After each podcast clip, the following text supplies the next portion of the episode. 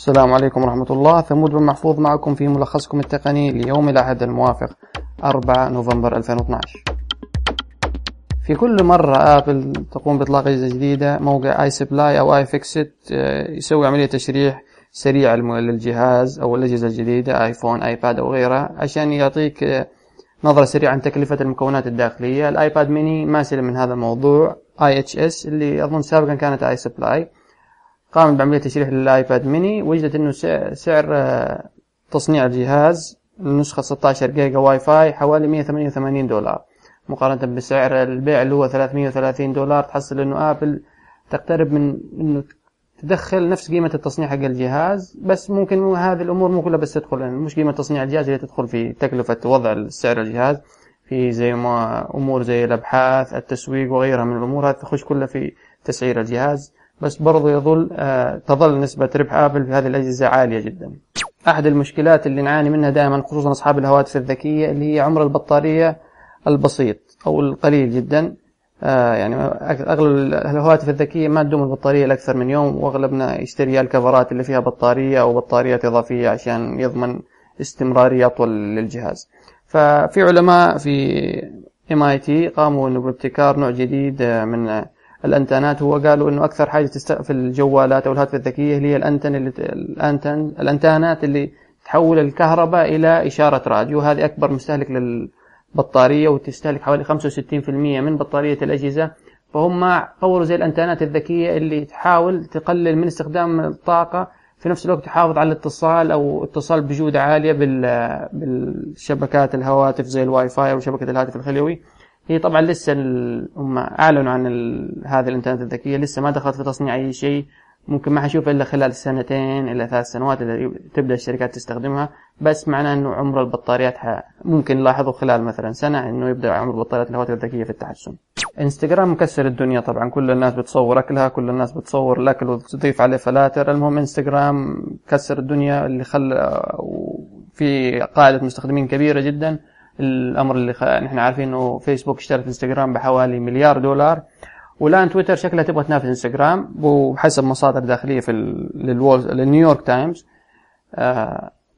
تويتر يعملون على إضافة فلاتر لبرنامج تويتر نفسه على الآيفون أو على الأندرويد. عشان لما تاخذ صورة ممكن تضيف فلاتر بطريقة انستغرام يمكن هو الغرض إنه ينافسوا انستغرام يبعدوا المستخدمين عن انستغرام ممكن يجبروك بعدين إنه أي صورة تبغى تنشرها على تويتر ضروري تكون عن طريق برنامجهم أو فلاترهم حاجة زي كذا. ف يبدو أنه تويتر الآن يتجه لتقليد إنستغرام بس هل هتنجح هذه الخطوة؟ إلى الآن ما حد عارف وبرضه لسه هذا الخبر مش أكيد فيمكن هي تجارب من قبل تويتر لا أقل ولا أكثر. وبرضه إشاعة ثانية اللي هي هذه المرة في عالم الألعاب إنه يقال إنه سوني بدأت في توزيع نسخ أو عدة التطوير الخاصة بالبلاي ستيشن 4 عدة التطوير اللي عبارة عن أجهزة كمبيوتر آه، تكون غالبا يعني مواصفاتها قريبة من مواصفات البلاي ستيشن 4 أو النسخة النهائية منه تسمح للمطورين مبرمجين ألعاب إنه يبدأوا يطوروا عليها يجربوا تجاربهم على أساس يجهزوا العاب ممكن تصدر مع بلاي ستيشن 4 أول ما يصدر أو يعني يعطيهم فرصة للتعرف على النظام قبل ما يتم الإعلان عنه بشكل رسمي وهو يتوقع ان الإعلان عنه حيكون في E3 2013 أو قبل يعني من نص السنة على أساس إنه سوني ممكن تبيع البلاي ستيشن 4 تبدأ بيعه في موسم الأعياد. مواصفات الجهاز إنه حيكون يعمل على معالجات اي ام دي 10 اي بي يو اللي بيكون سي بي يو جي بي يو في شريحة واحدة وحوالي الرام حوالي 16 جيجا. ومعاهم يجي معاه 256 جيجا بايت storage في برضه في له بلوراي مخارج HDMI ومتصل بالواي فاي طبعا هذه لسه المواصفات كلها ما هي نهائية وممكن هذه تكون مواصفات أقوى بقليل من البلاي ستيشن 4 فكله لسه جاهز بس يبدو انه المطورين الآن بدأوا في التطوير أو التعرف على مكونات على البلاي ستيشن 4 استعدادا للكشف عنه. والخبر الأخير هو خبر أمني متعلق آه، كشفت إنه Trend Micro عن فيروس جديد اسمه TSPY PIX اسم الفيروس حيكون محطوط في النوتات حق الحلقة. الفيروس هذا يعمل على ابتزازك. آه، فهو في فكرة الفيروس إنه ما يقوم بفتح أي ثغرات في النظام أو أي شيء. هو يقوم بفحص النظام عن أول عشرين ألف ملف آه، سواء كان مستندات صور ويخزنها على folder أو مجلد.